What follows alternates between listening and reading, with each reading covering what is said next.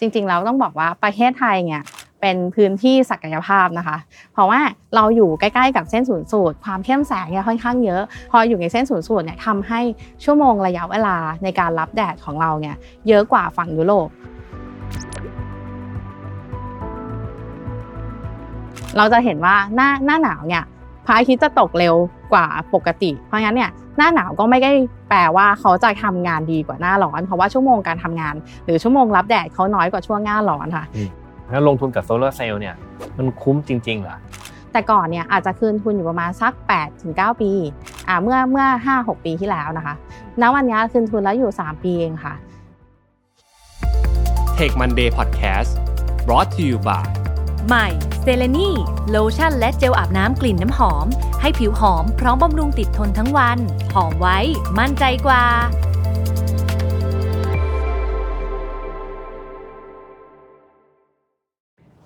วัสดีครับ ยินดีต้อนรับสู่รายการเทคมันเดย์ครับ วันนี้คุณอยู่กับผม แม็กรุ่งฤทธิ์เจริญสุภกุล และเตลลี่ปุญญนุชสุนทรวันชัยครับ ปัญหาค่าไฟแพงนะคะ เป็นปัญหาที่ฮอตฮิตที่สุด และกระทบต่อภาคธุรกิจทุกภาคส่วน ในช่วงหลายเดือนที่ผ่านมา หลายธุรกิจเริ่มหาทางเลือกในการประหยัดค่าไฟทำให้หลาย ๆ ธุรกิจหันมาสนใจโซลาเซลล์กันมากขึ้น มันคุ้มจริงไหมประหยัดจริงหรือเปล่า และสามารถสร้างความยั่งยืนให้กับธุรกิจจริงไหมวันนี้เราอยู่กับคุณวิวออนรำพาตีระยาพิวัตร General Manager จาก EM Energy จะมาช่วยไขข้อสงสัยหมดเปลือกเกี่ยวกับโซลาร์เซลล์จะเป็นอย่างไรนั้น ติดตามได้ในตอนนี้ค่ะ สวัสดีค่ะคุณวิว ยินดีต้อนรับสู่รายการ Tech Monday นะคะ ก่อนอื่นเลยขอให้คุณวิวแนะนำตัวให้ท่านผู้ฟังหน่อยค่ะ สวัสดีค่ะ วิวนะคะอลอมพาเตียยาพิวัตรค่ะ General Manager บริษัท EM Energy ค่ะ เราเป็นที่ปรึกษาพลังงานค่ะ แล้วก็รับออกแบบติดตั้งระบบโซลาร์เซลล์แล้วก็ระบบประหยัดพลังงานอาคารค่ะครับคุณวิวครับหัวข้อวันนี้ผมว่าหลาย ๆ คนน่าจะสนใจมาก ๆ เลยท่ามกลางอากาศที่ร้อนขนาดนี้นะครับค่าไฟมันก็สูงขึ้นไปเรื่อย ๆ เนี่ยเอ่อคุณวิวพอจะแนะนำหน่อยครับว่าเอ้ยเรามีวิธีการบริหารจัดการ หรือว่าเทรนด์ในการจัดการพลังงานเนี่ยมันเป็นยังไงบ้างครับอ่า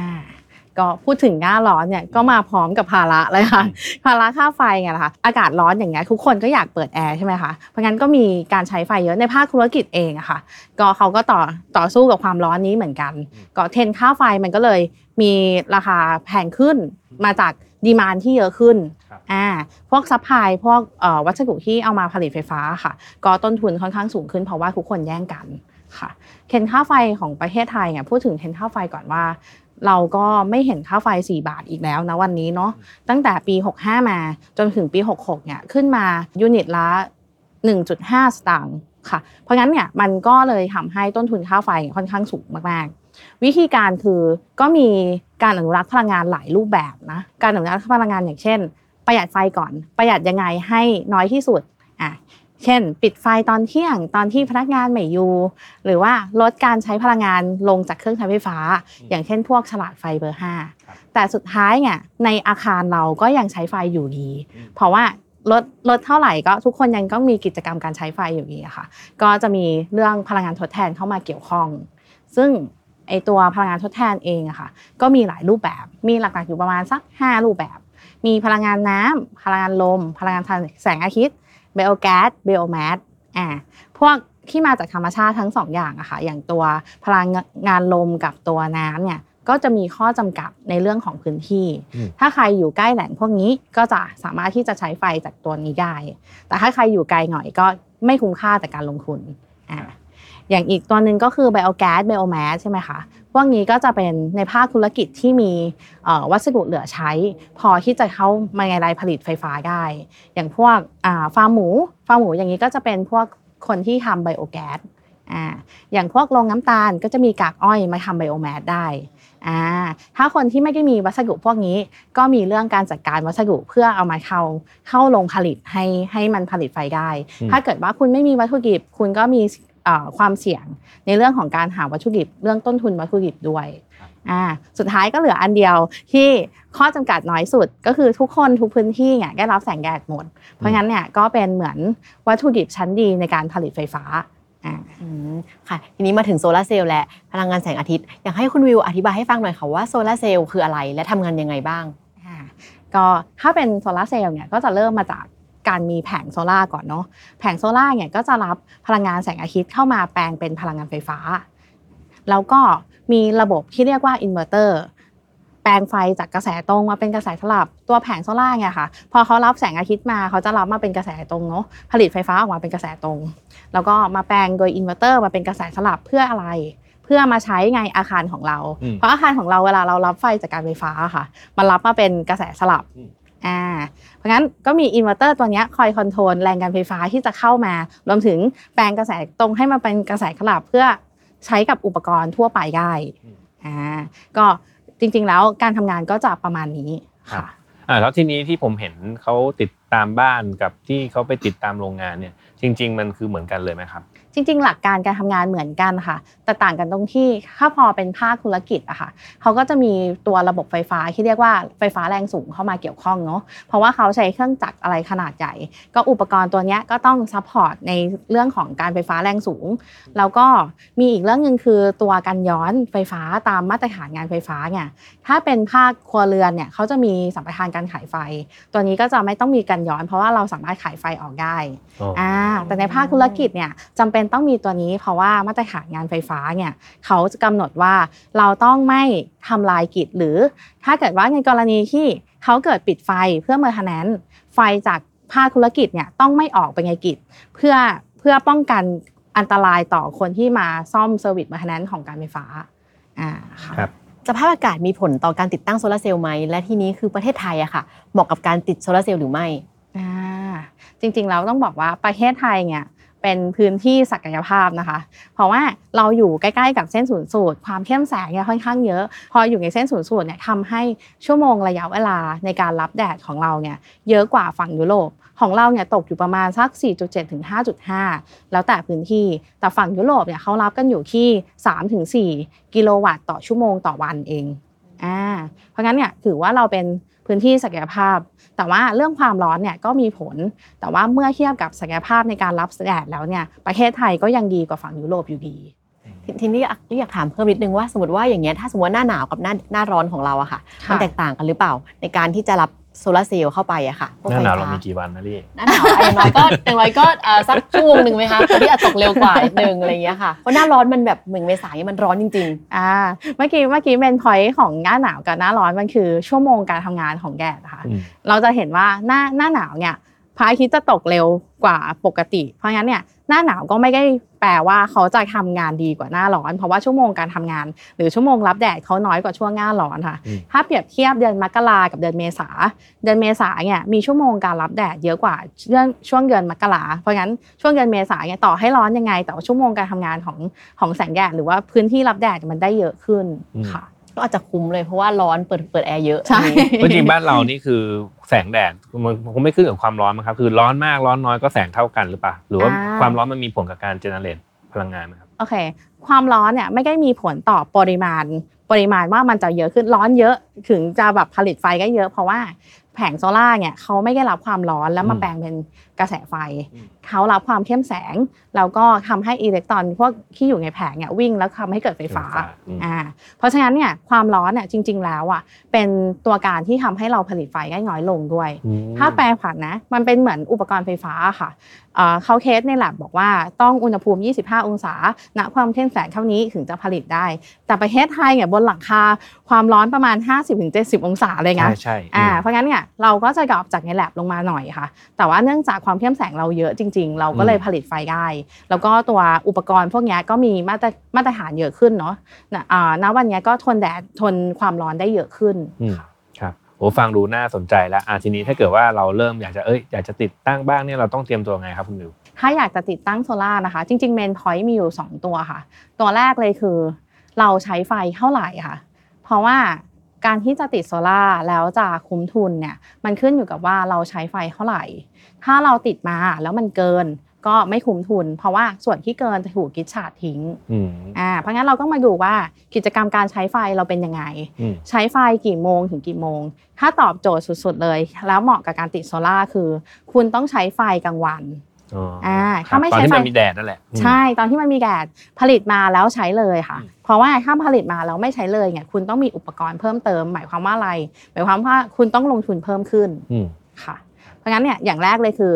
ปริมาณการใช้กับช่วงเวลาในการใช้คุณใช้เท่าไหร่ติดอืมเท่านั้นครับค่ะ อย่างที่สองคือพื้นที่ติดตั้งค่ะ พื้นที่ติดตั้งเนี่ยก็ถ้ามีหลังคาอยู่แล้ว ก็จะลงทุนน้อยกว่าการไม่มี อย่างพวกไปทำ carpark ทำ solar farm อย่างเงี้ยค่ะ ก็จะมี cost ในการลงทุนตัวโครงสร้างรองรับแผงเยอะขึ้นครับถ้าที่ฮิตๆกันอยู่นะวันเนี้ยเราคืนทุนเร็วอะค่ะ คือเป็น solar rooftop ที่ติดบนหลังคาได้เลย ก็จะลดต้นทุนในการติดตั้ง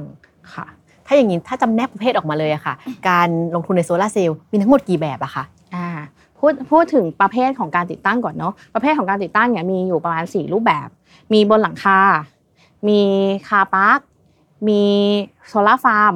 แล้วก็มีบนทุ่นลอยน้ำที่เรียกว่า floating ค่ะ พวกเนี้ยจะไล่มาตั้งแต่ลำดับหนึ่งเนี่ยลงทุนน้อยสุดไปจนถึงลำดับสุดท้ายลงทุนเยอะสุดอืมอ่าพวกที่มีโครงสร้างหรือมีทุนเพิ่มเติมเนี่ยก็จะลงทุนเยอะสุด แล้วก็การลงทุนจริง ๆ การ investment เนี่ยมีอยู่ 3 รูปแบบค่ะสามรูปแบบเนี่ยคือหนึ่งรูปแบบที่คนที่ถือเงินเป็นลูกค้าลงทุนเองก็คือ ลูกค้ามีเงินก้อนจ่ายเงินซื้อของเอาระบบไปติดตั้ง คุณได้ไฟไปร้อยเปอร์เซ็นต์อืมอ่าอย่างที่สองคืออย่างนี้มันมีสินเชื่อเพื่อการลงทุนสำหรับระบบโซล่าร์ค่ะอ่าอย่างแบบแบงค์แบงค์ชั้นนำของประเทศไทยเนี่ยก็จะให้ดอกเบี้ยต่ำเหมือนเอาโซล่าร์อย่างมาทำ leasing อะค่ะอ่าก็จะติดติดโซล่าร์ได้โดยที่เราไม่จำเป็นต้องมีเงินก้อน เราผ่อนชำระกับแบงค์ได้ แต่ว่ากรรมสิทธิ์ของ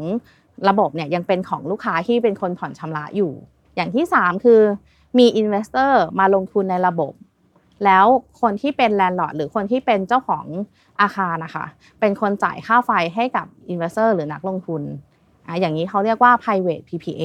หน้าที่ของระบบนี้คือ คนลงทุนมีหน้าที่ลงทุนและดูแลระบบให้ เก็บเงินจากลูกค้าเป็นรายเดือน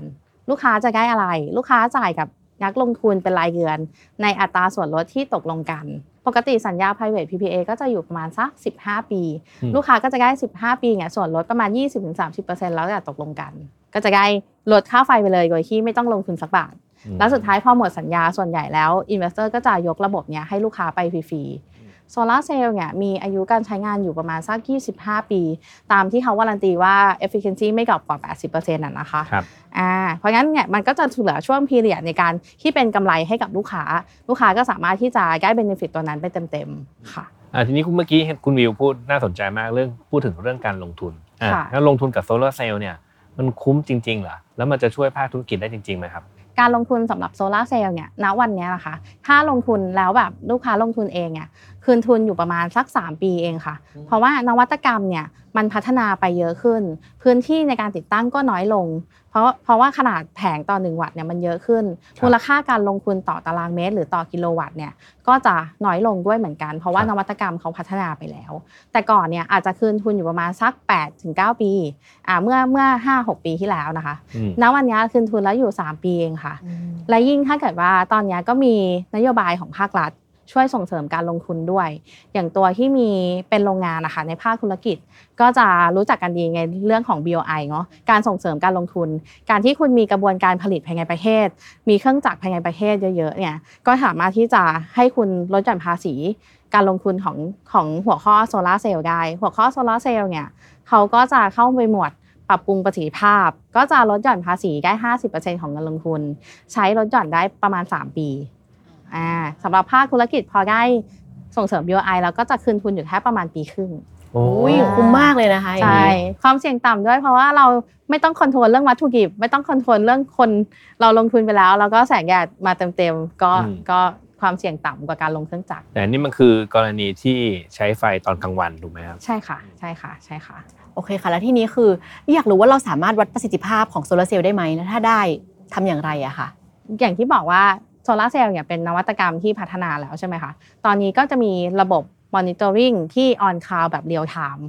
ก็ถ้าติดระบบ โซลาเซลล์ไปแล้วเนี่ยก็จะมีระบบ monitoring ซึ่งปกติแล้วระบบพวกนี้จะมากับตัวอินเวอร์เตอร์อยู่แล้วค่ะ เป็นแบบ freeware lifetime ของโซลาเลย ก็คือใช้ได้ตลอดอายุโซลาเขาจะอัปเดตขึ้นมาว่าเราใช้ load การใช้ไฟฟ้าเท่าไหร่โซลาร์ subsidize ไปได้เท่าไหร่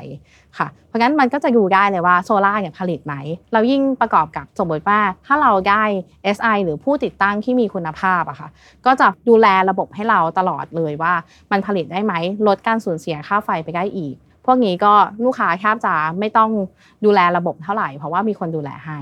ค่ะคุณวิวครับเออผมเคยได้ยินมาว่าเออไอโซลาร์เซลล์เนี่ยเออติดไปเถอะแล้วก็ถ้ามันไม่ได้ใช้ไฟก็เอาไฟไปขายคืนการไฟฟ้าอัอันนี้มันจริงไหมครับ แล้วถ้าเกิดว่าถ้าถ้ามันจริงก็คือเอ้ยเราจริง ๆ ถ้าเราไม่ใช้กลางวัน เราก็ติดไปได้นี่ถ้าไม่ใช้ก็ขายคืนมันก็น่าจะคุ้มนะครับ มีหลายคนถามอยู่เหมือนกันค่ะว่า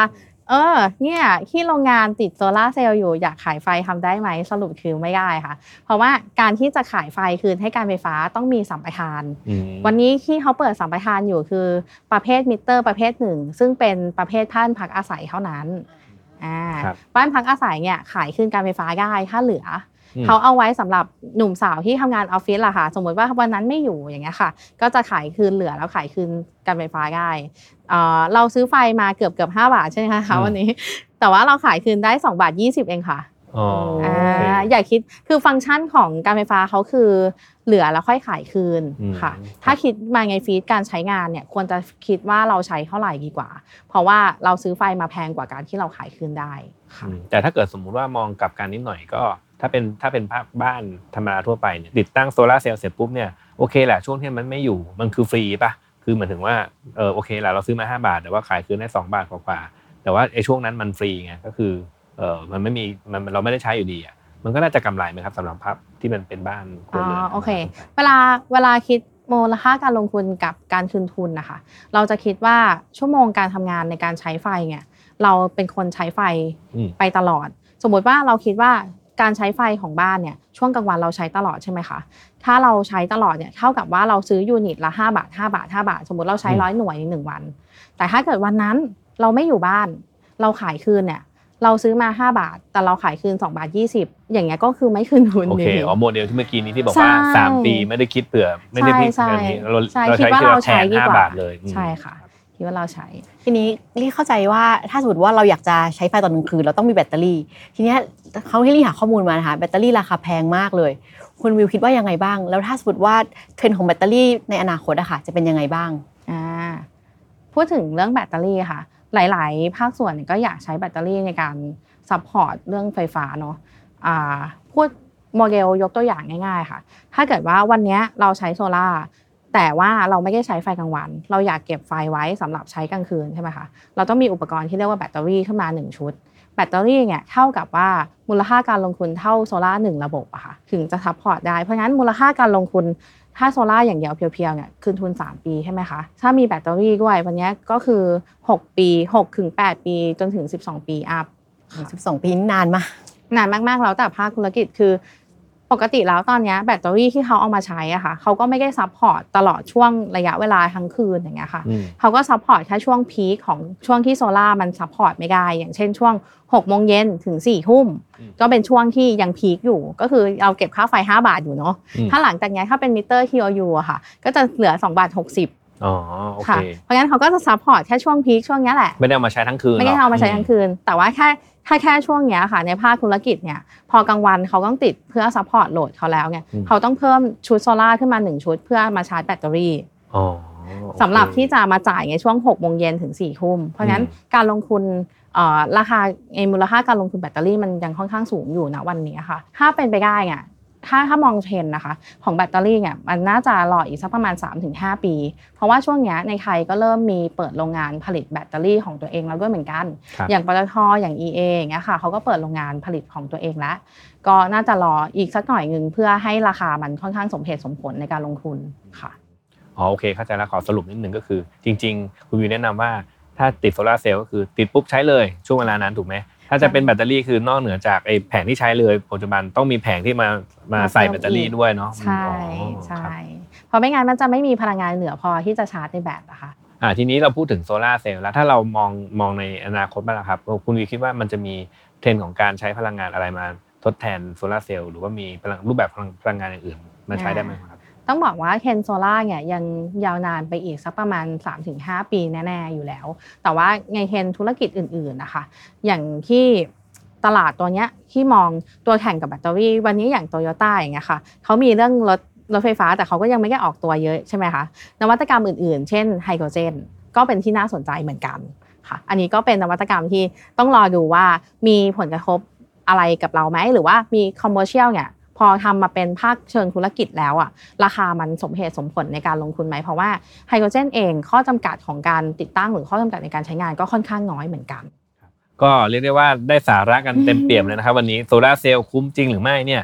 เดี๋ยวท่านผู้ฟังลองพิจารณาดูแล้วกันว่าเหมาะสมกับภาคธุรกิจของท่านหรือเปล่านะครับก็ขอบคุณคุณวิวที่มาให้ความรู้ในวันนี้นะครับก่อนจากการคุณวิวอยากจะฝากอะไรให้ท่านผู้ฟังไหมครับอยากจะฝากเรื่องโซลาร์เซลล์ค่ะ หลายคนเข้าใจผิดว่าโซลาร์เซลล์เนี่ยเป็นนวัตกรรมที่ลงทุนแล้วมันไม่คืนทุนค่ะ ณ วันนี้เรามีศักยภาพพื้นที่ประเทศไทย มีศักยภาพพอที่จะติดตั้งโซลาแล้วในเชิงภาคธุรกิจอะค่ะ ถ้าเกิดว่าติดตั้งโซลาร์เซลล์แล้วเนี่ยก็เป็นเรื่อง sustainability ของธุรกิจด้วย ว่าถ้าติดไปแล้วเนี่ยทำให้ภาคธุรกิจมีความยั่งยืนมั่นคงในพลังงานเยอะขึ้น เพราะฉะนั้นก็เป็นจะบอกว่าเป็นทางเลือกก็ไม่ได้วันนี้ต้องบอกว่าเป็นทางรอดของธุรกิจดีกว่า เพราะว่าเราเป็นตัวยืนของการลดการใช้ไฟฟ้าในภาคธุรกิจเอ่อประมาณสัก 30-40%เลยค่ะวันนี้ค่ะเหลืออินไดก็ฝาก EMG ค่ะ EMG ก็เป็นที่ปรึกษาพลังงาน แล้วก็ดูแลการโซลาร์เซลล์กับระบบประหยัดพลังงานอาคารด้วยค่ะ เราก็ทำโซลูชันให้ลูกค้า เพื่อให้ลูกค้าเนี่ยได้ solution การประหยัดไฟฟ้าได้ดีที่สุด ขอขอบคุณคุณวิวมาก ๆ เลยนะคะ ที่มาให้ความรู้กับเราในวันนี้ ขอบคุณค่ะขอบคุณค่ะ แล้วก็ขอขอบคุณท่านผู้ฟังที่ติดตามนะคะ จนกว่าจะพบกันใหม่ สวัสดีค่ะ Tech Monday Podcast Presented by เซเลนีโลชั่นและเจลอาบน้ำกลิ่นน้ำหอม หอมไว้ มั่นใจกว่า